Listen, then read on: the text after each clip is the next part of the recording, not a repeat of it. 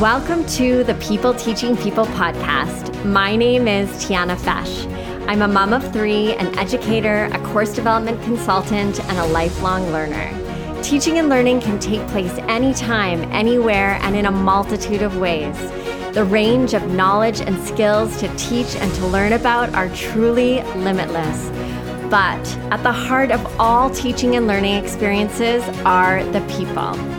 The People Teaching People podcast is the place to talk about the who, what, when, where, why, and how of teaching and learning in a world where there is always more to discover. Education plays an important and integral role in all facets of our lives how we work, do business, live, play, explore, and build relationships. Let's talk teaching and learning together.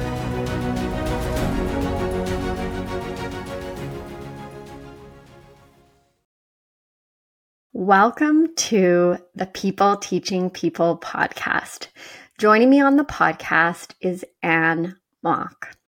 Anne is a creator, advocate, and blind storyteller. Leveraging her influential presence on social media, Anne actively utilizes her platform to bring education and awareness to the blind and visually impaired community. She started her business, Purpose in View, to inspire a barrier free world with a clear vision and purpose to live to your full potential. Anne's recent TEDx talk, Blind Sighted, is a testament to her unwavering belief that true inclusion is not only attainable, but necessary in our world today. I had the immense privilege to connect with Anne through a Jilly Academy virtual alumni event. The Jilly Academy is an online platform curated for small business owners, entrepreneurs, aspiring influencers, and anyone who is wanting to learn the ins and outs of brand strategy, influencer marketing, content creation, photography, digital storytelling, and so much more. During the event, Anne spoke about the work that she does and how the Jilly Academy courses supported her with this work. What she shared about accessibility and social media made me realize that I had a lot more to learn. So I reached out to Anne following the event, and I'm so glad that I did. Thank you so much for joining me today, Anne. Thank you, Tiana, for having me. So good to be here and chat with you. I'm excited for this conversation. I have so many questions to ask you, but I wanted to start off with getting to know you a little bit better. And I'd love to know about you and your story and the journey that led you to start Purpose in View. I originally was working in healthcare actually for a long time, for about 25 years. And I always had a sense that something wasn't quite right with my vision. I'd always had poor vision since I was little. But as I got older, I noticed it progressing worse and worse. I always, as a kid, had those thick Coke bottle lenses. but as I got older and had the kids, I noticed that I wasn't being able to see what I know I should be able to see. I wasn't able to see the license plates in front of me when I was driving. I wasn't able to see the street signs when I was driving. And I became to start to feel more unsafe. I had gotten laser eye vision, so I knew what was good vision because it was like an aha moment like, wow, my eyes are so great. But that quickly deteriorated over the next few years after that. And I would keep going to the eye doctor and saying, I can't see what I know I'm supposed to be able to see. And he would check my vision and a visual acuity. And he's like, no, you're fine. And this went on for about four visits. So that's every two years you get your eyes checked. So this is eight years. Constantly saying, you're fine. And I thought, I, I know there's something wrong. And I had already decided to give up driving at that point because I, I knew there's something wrong. And I started taking the bus and transit. And this was in the prime time of my kids in activities, swimming, hockey, you name it. And so my husband was taking on those duties of driving. And I would take the, the bus to work. And uh, finally, the last visit, I thought, you know what? Maybe if I get contact lenses, maybe if they're sticking right on my eyes, maybe I'll see better. But it actually made it far worse. And it was so strange. So I right away went back to the eye doctor and I said, it's, it's worse. And he's like, he thought, huh. So he said, you know what? I'll set, send you to the retinal specialist. And she sat down with me and she was the first person that made me feel like I wasn't going nuts. And she really listened to me and she told me, I believe you and let's send you for more testing. So we did some testing and then I was diagnosed with an inherited retinal condition called cone rod dystrophy. And on that exact same day that I was diagnosed, I actually got the job of my dreams. So that morning I was diagnosed, and in the afternoon, I had to go to human resources and sign a contract for this job that I had worked so hard for. And I, I just didn't know what my future held for me. So it took about, in my head, I thought, I'll give myself five years, see how this goes. I, I didn't, nobody knew, nobody at work knew. I did a great job. I was a really great employee. You know, only my family and my friends knew. But then I got really, in the last year of it, about 2018, I knew that it was time to step down. And so I went to CNIB and I started learning orientation and mobility to start using cane to learn kitchen skills. And our home was in a much needed renovation at that time. So I studied universal design and I started getting our home ready for aging in place. And that fall, we started workplace accommodations. So I was actually a procedure room assistant at that time. And I moved to a desk job. And then suddenly in January, I woke up with this headache that was like migraine, like, and I'd never had before. And actually to this day, I still have. So I wasn't able to return to work, not because of my vision, but because of the headache. Uh, and I ended up being bedridden for the first eight months of that diagnosis.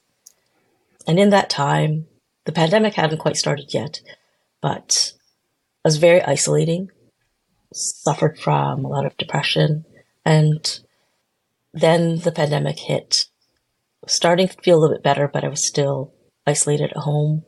And everybody was at that time. Uh, and I was hearing and reading in the papers about and the news about how it was a struggle for the vision loss community as we had to rely on apps and websites to get everything delivered just like everybody else, but they were inaccessible.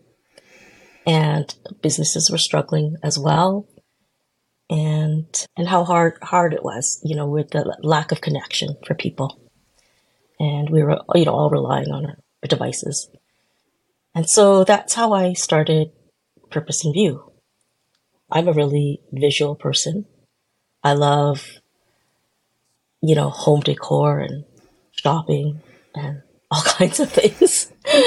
but I really wanted to build that connection and I didn't know anything about really social media. I was never on social media before, but I wanted to make it accessible. So I really took it upon myself to learn about social media, to educate myself, learn how to make it accessible, the ins and out of, outs of it, and to learn about the visually impaired community. Because before this, I've actually never met anybody like me who was visually impaired or come across anybody that was visually impaired in my in my whole life in my community even though i live in a very big city. Usually don't come across anybody really. So that's how i started that. And i learned that in order for people to have their instagram posts accessible for the visually impaired you they need to use their screen reader. And you have to make sure you put an alt text in your photos and you need to do image descriptions. And audio descriptions are also helpful. And I also started to to support small businesses by tagging them in my posts so that we could so that vision impaired community could see those items and they, and I could describe them so we could all help each other. And so that's how Purpose in View started. That is an incredible story, Anne. and I really love how through your own experiences of learning and mm. and finding ways to educate yourself and learn how to approach things in a different way, you recognized those barriers and obstacles for people and have taken a role in you know trying to build those connections yeah. but also to educate others as well because i think so often we don't know what we don't know. And when i heard you speak as part of the Jilly Academy event online, it just opened my mind and filled it with a million questions about how I can do better. And what does accessibility on social media look like and what are the things that I need to be thinking about and as one person what can I be doing better to make sure that what I'm sharing and how I'm sharing and how I'm interacting with the platform, I'm being more inclusive. So I can't wait to dive into all of these things more with you. And thank you so much for sharing your story with me today. And speaking of stories, storytelling is really one of my favorite engagement activities as a teacher. And I always find like I've taught little kiddos and all the way up to adults and it doesn't matter your age. Stories are just something that make content and ideas more meaningful and relevant. And they get people to sit up and pay attention and get curious and really soak it all in. And I'm curious what it means for you to be a digital storyteller and what you've learned in taking on that role. For me, it's specifically leveraging social media, especially Instagram, because it's that visual medium and taking that challenge on and just captivating the sighted community and then connecting it with the visually impaired community so that the visually impaired community is immersed in that experience. So many people have a hard time imagining that visually impaired community use technology, they use their phone, and they, they can use it very well. But without it, it's actually a lifeline for us there. You know, thank goodness for technology because, I mean, our camera provides so much for us. It helps us magnify, it helps us read text. It, it, it just does so much for us. Like, I cannot live without my phone. But if people see me with my cane and my phone, they question the validity yeah. of my blindness, right? But that's the education piece that I want to send out is that blindness is a spectrum, and really there are many different levels of blindness. And really, I believe the the percentage is about ninety one percent of blind people can see something, whether it's some light perception, shadows, lights, so we we all have some ability to make out something, and our, our our phone is a very useful tool, and it's a way for us to be connected.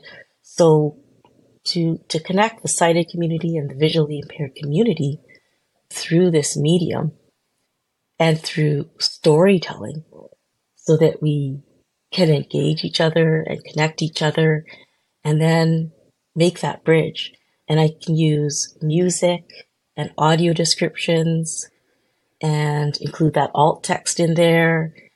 And then when you can craft that engaging story and, and use those digital tools, you can really convey a message that is effective and that you can educate and bring awareness without even people actually realizing it, that, that they're learning something.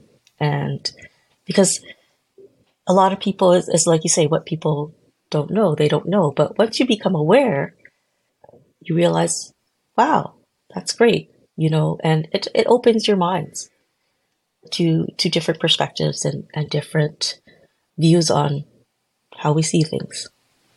Hmm. It really, really does. And I I definitely want to dive into some of those specific things that we as individuals can do better with when it comes to social media. I feel like I have a great deal to learn in this area. but before we head in that direction, I wanted to chat about your TEDx talk, which I've watched more than once and listened to, and I shared with my husband as well, called Blind Sighted. And I was wondering what was that experience like for you and what were some of the key messages and takeaways that you shared for those people who haven't yet checked that out? well, it was definitely something that I never dreamed I would do. It was not on my bucket list, but when the I saw the application, I decided to just go for it. I'd only just done one speech before that and I just wrapped it up. But I thought I'll take it as a learning experience. And I was so surprised to actually be selected as a speaker. But then, but then when I was, I thought, oh no, what have I done? and then I struggled with really severe imposter syndrome. I mean, everybody was master's degree, lawyer, teacher, and I'm I'm a mom. A mom is a big job, but I'm a mom, and I I don't have that education level or anything like that. But I know I have a a message, and I know I have an important story, and I have something that I want to share. But I I I knew that I had a beginning to my talk and I had an end, but I couldn't quite connect it. And with this imposter syndrome, I kind of froze and I really had this terrible writer's block. And normally when I have a writer's block, I'll have it for a while, but it'll eventually lift. It wasn't lifting. it was taking a while. And then tickets were being sold. And I was like, I don't have a speech yet. but what I realized is the importance of showing up. So, pers- you know, persistence, resilience, showing up to all my coaching sessions, even though I was so scared, had all these feelings, and I didn't have anything to show for myself, but continually showing up and being there in the face of it all was what helped me the most. And I learned a lot about myself during that time and that I can do it. I can do it. And I did it. And did. I did it re- I did it really well. you did. You did yeah, an amazing I, job. Yeah. Yeah. Once it all came together, just the light bulbs and the sparks went off and I was like, yes, this is it. And the audience that I was speaking to, I knew was the university. I knew they were university students, uh, faculty, admin, and that's the message that I was carrying through. But I also knew it was going to have a ripple effect to a larger audience. It was going to be recorded and viewed to a diverse amount of people. And the message that you want to hold, that you want to keep, and not only live for today, but for the future. And that someone can also pick up from and carry forth or start anew or if I ever do this again, I would I can carry on and speak of. But I did I wanted it to be able to and at a point where there's still more that could be said. I don't want to have the fully the answer yet, but we could still talk about this and others can bring in their ideas because it's an ever evolving and there's so much impact we can do with this. Well, and I appreciate you sharing the behind the scenes of that mm-hmm. experience because I think so often we you know, people, we see people giving speeches and talks, or we hear about these incredible accomplishments and, and things that people have. And we look at that and we don't realize that journey leading up to those moments and, and what that experience was for that mm-hmm. individual. So I really appreciate you sharing that.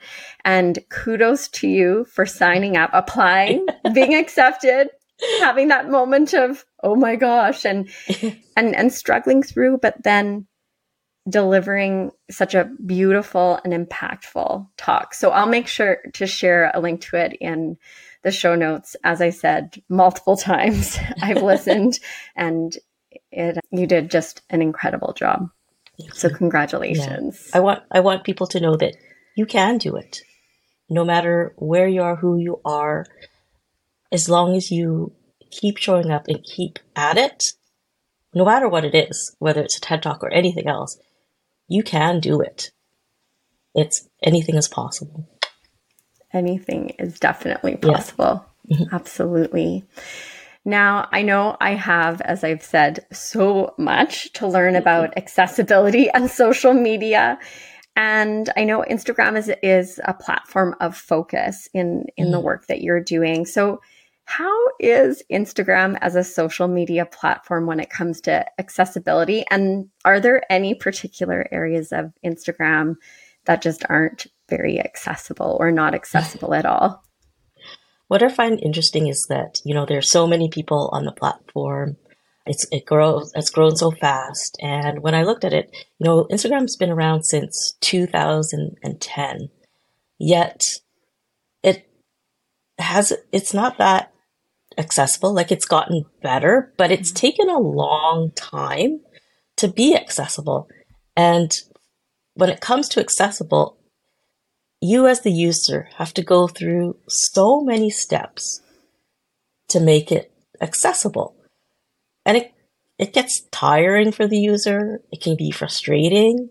And so they just kind of like get exhausted and just give up. So they think, why bother? Right.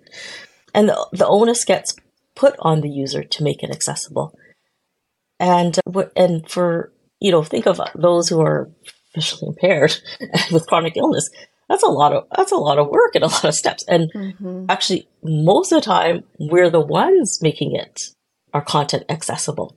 So it's accessible between us, but when we want to ha- access other people's content, it's not accessible for us. So, you know, we want to be part of those communities. We want to be able to know what's going on, but we can't access it. You know, have, you know, to do a post, I've got to do multiple steps, go down, go to accessibility, go put in the alt text. If I've got a, a 10 image carousel post, I've got to put in the alt text for 10 images. You know, most people are like, oh, that's a lot of work. right. And I, and I think, you know, Instagram can make, should make it easier for everybody. Like, they do use some AI, but a lot of times it's like, this image could be a, you know, and mm-hmm. it's not very helpful. So at the end of the day, the user has to put it in themselves if they, if they want it to be accurate. So I, that I find is really challenging and difficult. And then, then, then it comes to Instagram stories and the people don't actually realize this, but you know, Instagram stories started back in 2016 and yet today it is still not accessible mm-hmm. uh, because it, it doesn't allow the use of voiceover or screen reader to access it. So it doesn't help at all. mm-hmm.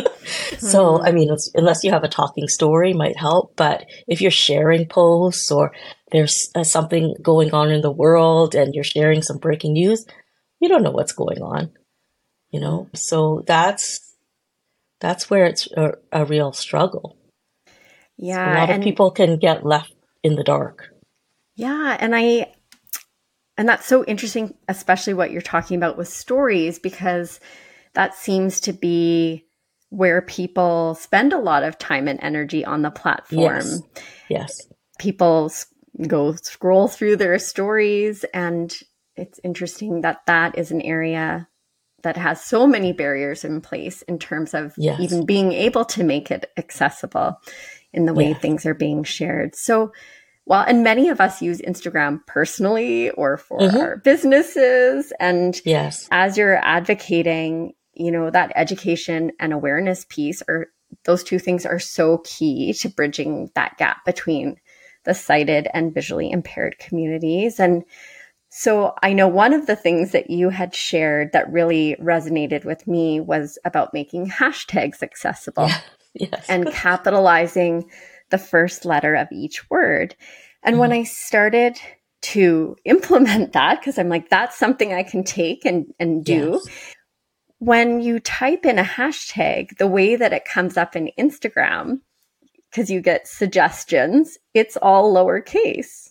Yeah. So if Instagram just made that shift within the platform, that it was already set up to be accessible Mhm. and to have those first letters capitalized, that would make things much easier all round, right? Exactly. and That would- people, yeah, would just Yeah. share in that way. Yeah. So- it would make a world of difference. It's actually even for a sighted per- person, just like the you know the regular eye, because you can see each individual word as it is instead of like a mumbo jumbo across the. 100%. exactly. Sometimes you yeah have to look at it multiple times, so it makes so much sense. So Yeah. yes, that's one thing that I took away from when I was introduced to you initially and implemented. And I'm curious about what are maybe three things that we can do to make our social media posts more accessible for the visually impaired community. It could be including hashtags and two more or three other things that we could be doing better. I'd love to know what I can be improving on and being more thoughtful about when I'm posting and sharing. Definitely the alt text for your photos. That's a huge one. You know, people don't realize that we will rely on screen readers or or to there, that that's a, a market that's untapped.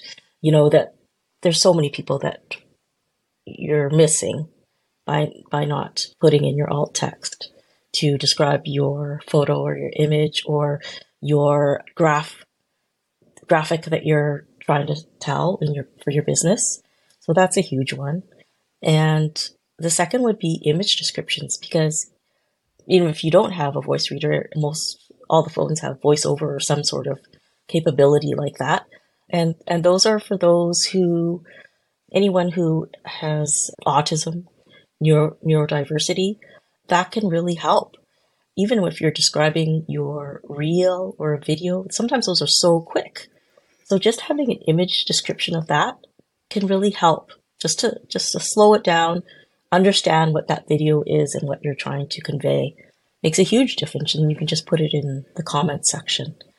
Yeah, that would just make a big difference in itself. And for sure the camel case for hashtags, capitalizing the first letter of each word is a huge help as well because the screen reader or the voiceover reads it as just one word if it's not capitalized. So it will just be blah blah blah blah versus camel case. Yeah. yeah, yeah, yeah. So those would be my top three, and that things that are simple to Mhm. put in. If you just started with one of them today, you'd be helping a lot of people. I think the number one I would choose would be image, image descriptions because that'd be helpful for so many people. And so, with image descriptions, just to clarify, make sure that I've heard you Mhm. correctly. So, is that is there a place when you're making your post to share that, or is that, as you said, you would include that in the comment section below the image? I would put it at the bottom just before my hashtags. But if you don't have enough room, I write a I would write image description in comments so that the reader knows where to go. Perfect. Thank you. Thank you for sharing those things. I love Yeah. when we're learning something new and it feels like I don't know where to start in doing better. It's always helpful to have those, you know, key doable things. And as you Mhm. said, like give one a try. Yes, just one. That's yeah. all it takes. And start there and and Yeah. taking that one step forward. So thank you for sharing those because those are completely doable strategies that pr- probably people didn't realize the importance of them, right? And Mm. yeah, Once once you get the hang of it, it actually becomes really easy. Uh, it it, it because you realize, oh, this is very easy just to quickly describe it. Put it there. I, I usually just do a copy and paste, and I'm done. So I, if I can do it, you could do Right. it.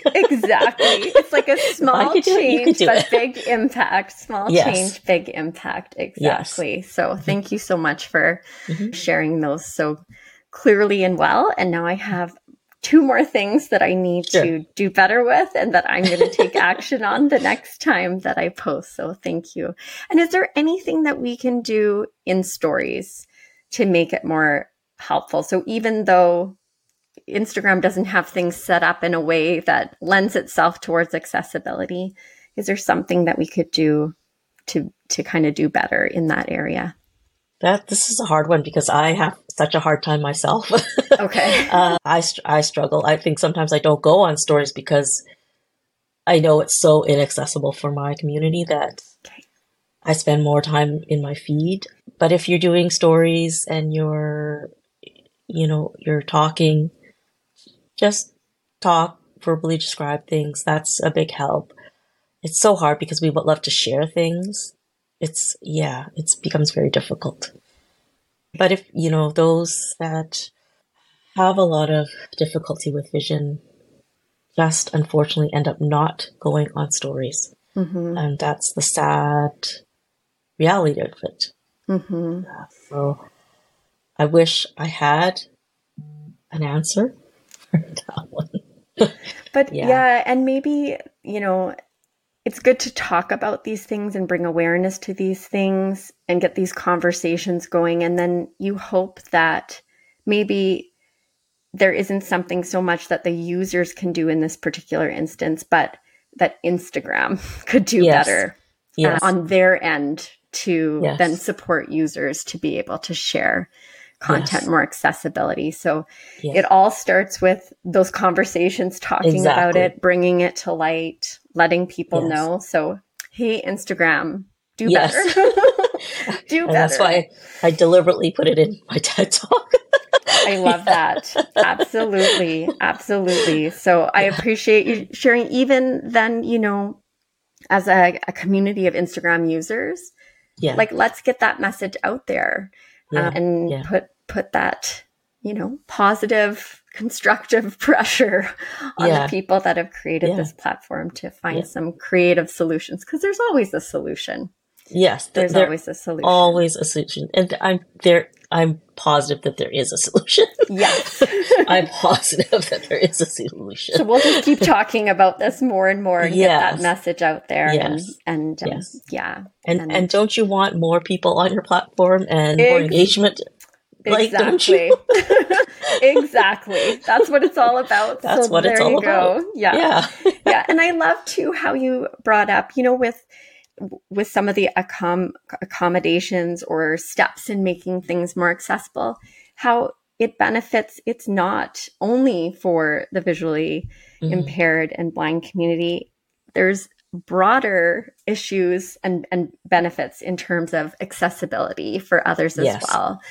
And Yes, so i think that's that's important to really remember. And i mean in general people all of us learn in different ways Mhm. and process in, information best when we see hear do engage with things in multiple ways so instagram increase the ways that we can all engage more Yeah. in different ways in your platforms so that we can make it more accessible for everybody And and the reality is, you know, with the stats, one in four report having a disability, and that's report having a disability. right So it's a club that we can all join. I'm, you know, I suddenly became part of that club.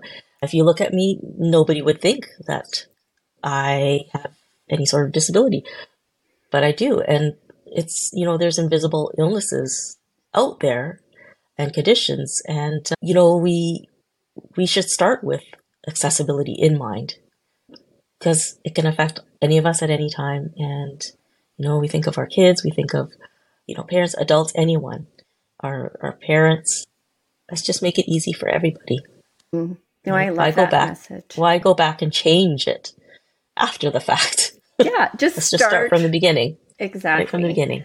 Yeah. right from the beginning think about how what we're doing or how we're setting things up be it a social media platform or Mhm. really anything how can we make it more accessible Yeah. for the for the people who are using enjoying and being a part Yes. of the experience Yes. I agree. I agree. Now, you had shared with me that every October is Blindness Awareness Month, and I looked into it briefly and just read that it, it's about bringing a heightened focus on the blind and visually impaired community and the realities of living without sight. So, um, I'm wondering what might be some of the opportunities and resources available during this the month of October to learn more. So with Blindness Awareness Month in October, World Sight Day is check here is on the second Thursday of October. Okay. And you know, usually following hashtags like hashtag World Sight Day is a good way to follow along. In Canada, we have CNIB, Canadian National Institute for the Blind, and they have on their page their calendar. So it talks a lot about their fundraising and events. And same with Fighting Blindness Canada. They have a lot of virtual and in-person webinars and events as well that recognize World Sight Day and October Blindness Awareness Month. And in the States, they celebrate White Cane Safety Day and Blind Americans Equality Day on October 15th. And and this time we also talk about getting your eyes checked and eye health and always just bringing that awareness forward. So it's it's really a month to really keep that in mind. Of course, eye health is important all year, but that's the time we we do a lot of advocacy and fundraising during that time. Yeah, and it's great. I'll make sure to share some of the resources that you've mm-hmm. mentioned as well. And I think you're right. It's something we need to be thinking about all the time, but it's I like that there's that designated time to plant those seeds.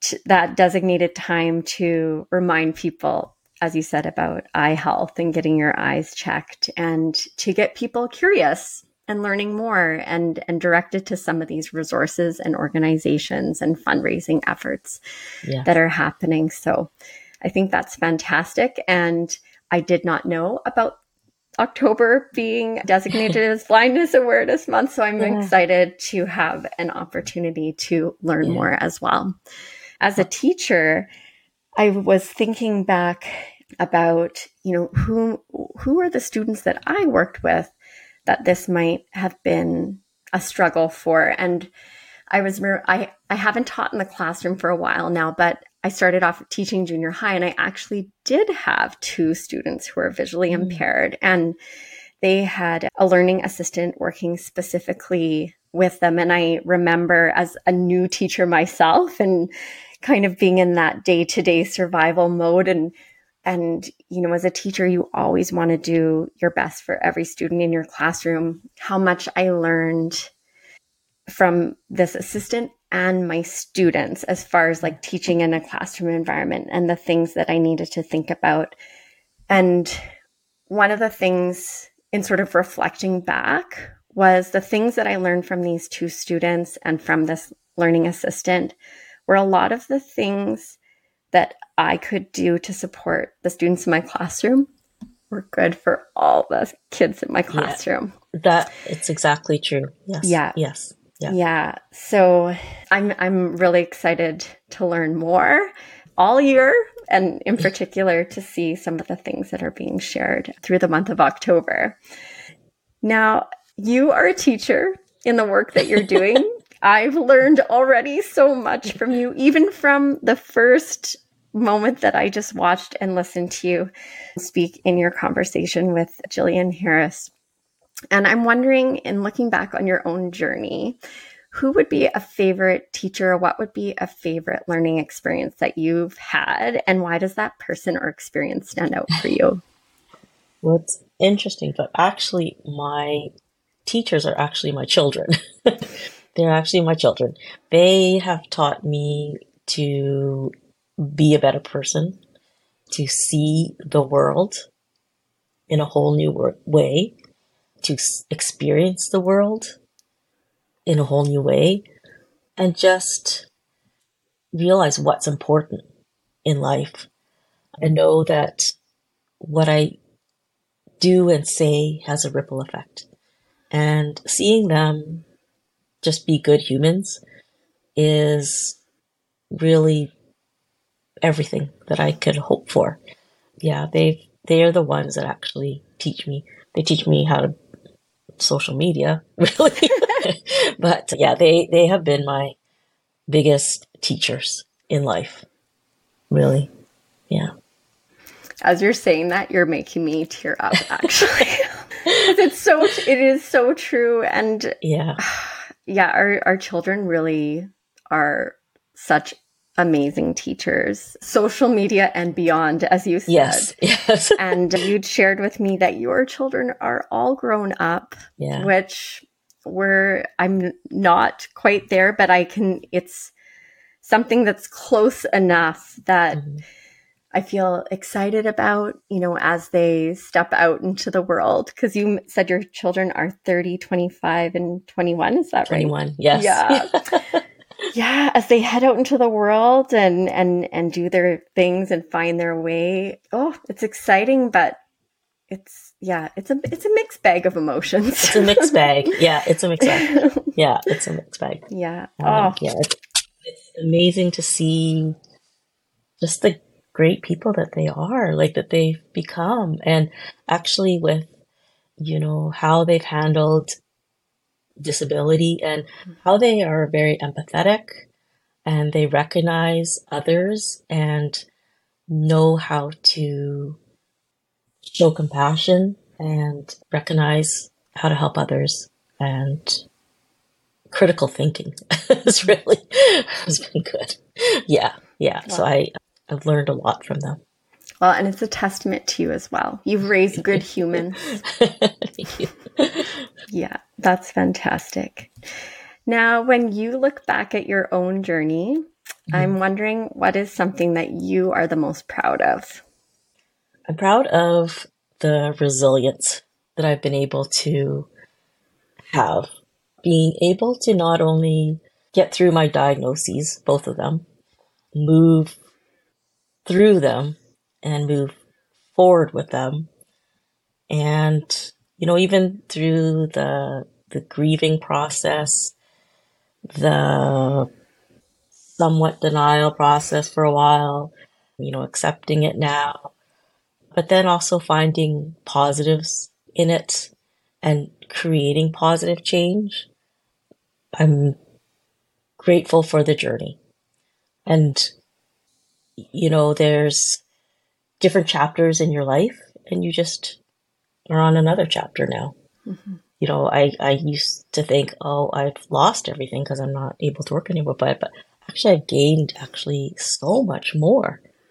I have so much to offer and give, and it makes me excited. And I'm so glad that I can connect with so many in the visually impaired community and so many inside. Like I've met so many amazing people. I can't even begin to tell you that how much it has made a, a difference in my life. And the conversations that I've had have been incredible. Like it, it's, it's, I've learned so much. It's, it's, you know, not only them learning from me, but I've learned so much as well. And I think that's what's cool is because you can if you remain open and you embrace everything, you, you know, you're always learning. You're always gonna keep growing And I think that's the great thing about life. yeah. Yeah, there's always more to learn. Yes. Always. I have a few rapid fire questions for you. Okay. What is something that you would love to learn about or something that you would love to learn how to do? I'd love to learn more about interior design and aging in place, uh, universal design. That's something that I've always had a passion for, but I'd like to spend more time doing. Yeah. What is a place that is at the top of your travel bucket list? at the top would be Greece and Italy. Both amazing, yes. Yeah. what is a book, podcast, movie, or TV show that you've enjoyed recently? I actually don't watch too much because just with my vision loss and my headache, but I actually listened to your podcast last night with Stacy Watts about the building your online presence. That was amazing. I was so impressed. I, I learned so much about, you know, social media from her and your co- content buckets and then, you know, what to do if you get hacked and things like that. And I was just like, oh my goodness. Uh, yeah, that was really, really so interesting to learn. So I really, really enjoyed that. so I've got to you know, go and listen to some more. well, thank you so much for listening. And yes, Stacy is a wealth of knowledge and just an all around amazing human being, just like generous and so helpful and kind. So, yeah, she had so many fantastic things to share in that episode. Yes. It was a fun conversation to have. Yes. But thank you so much. She had a great, listening. great story too. oh, she does. Yeah. I, yeah. yeah, such an interesting story. Yeah, it's my favorite thing about having a podcast is this incredible opportunity to sit down and have really interesting conversations with really interesting and amazing people. And it's like on a personal level, it's such a gift. A, that yes. the person shares their time with me and like mm-hmm. makes the time and space to sit down and share their story with me and share the things they've learned and, the, and talk about the things that they're doing. And then, yeah, there's just so many takeaways. I learn mm-hmm. something. Mm-hmm. I learn a million things. I feel in every conversation. it's like I get ideas of things I want to dive into further. Yeah. It makes questions come up for me. I have a book list that's like a mile long to read oh, and yeah, yeah. all kinds of things. Yeah, because there's yeah. just so much to learn. But thank you so much for your kind words. And if you could sit down and have a conversation with someone that you would love to learn from, who would it be and why? Well, and interestingly, I just did a program with VocalEye, which is a audio description program that does live audio description for plays locally here in Vancouver, and they do online Zoom. And they partnered up with a actor and writer named Marilyn Norry, who does My Mother's Story. And so I had a chance to do my my own mother's story, and she has since passed away, you know, 20 years ago. So if I could sit down with my mom to speak with her, that's that's what I want. Because as I was going through her story, there were so many things that I wish that I could ask her. Hmm. And when you look at women's history, I think, wow, she accomplished a lot. You know, as an Asian woman in the 80s, she climbed up the ladder in a ma- in male dominant field so high up and I'm like, how did she do that? So that's something I would love to ask her. Like, I would love to know. And what made her decide to go into this field, right? In the 1980s, right? So that, that really piques my curiosity. I mean, as kids, we just we didn't care. We just did what we did, right? but yeah, I it's so interesting to me. So that's something a conversation I would love to have. That would be incredible. Yeah. So, and I know I've sort of mentioned this already, but I just, I really feel like education and learning plays just an important and integral role in all facets of our lives. We can always find ways and places where teaching and learning are happening. So, do you have any final thoughts or words of wisdom that you could share to empower or support people in their own teaching and learning journeys? I think, you know, always be curious and always be open to to never stop learning. Have a growth mindset and encourage that critical thinking. I think that is so important to have that critical thinking and be be always embracing diversity and inclusion. And you know, that's how we you know, by keeping our, our open mindedness and always just practice empathy and be an active listener. For me, I love to listen. I always listen with my heart and I just love to listen and learn from people. I don't I don't always love to like talk talk talk, but I love to listen and learn and and and hear people and their thoughts. And that's how I learn. That's great advice. Taking those pauses and really listening and the critical thinking and empathy mm-hmm. and that openness so so mm-hmm. important. And I want to thank you so very much for saying yes when I reached out to you to be a guest on my podcast and for sharing your time and your story and all your words of wisdom with us today. If our listeners want to learn more about you and all the things that you're up to, where are the best places to find you? And the best place to find me is on my website at purposeinview.com. And you can find me on my TED Talk, which is on YouTube, and it's under Anne Mok, uh, titled Blind Sighted. And I'm most active on Instagram. And I do have TikTok, Pinterest, and Facebook, but I'm not that active there, but I am there. I'll make sure, sure to share all that in the show notes as well. Thank you so much for joining me, Anne. It was amazing to connect with you and to learn from you today. Thank you so much, Tiana. It's been so good spending the time with you today as well. Thank you for listening to the People Teaching People podcast. I'm your host, Tiana Fesh. You can find me on Instagram and Facebook at Tiana Fesh and on my website, tianafesh.com. I would love it if you would subscribe to, rate, and review this podcast. Your feedback and support are so appreciated. See you next time where we will continue to explore all things teaching and learning together.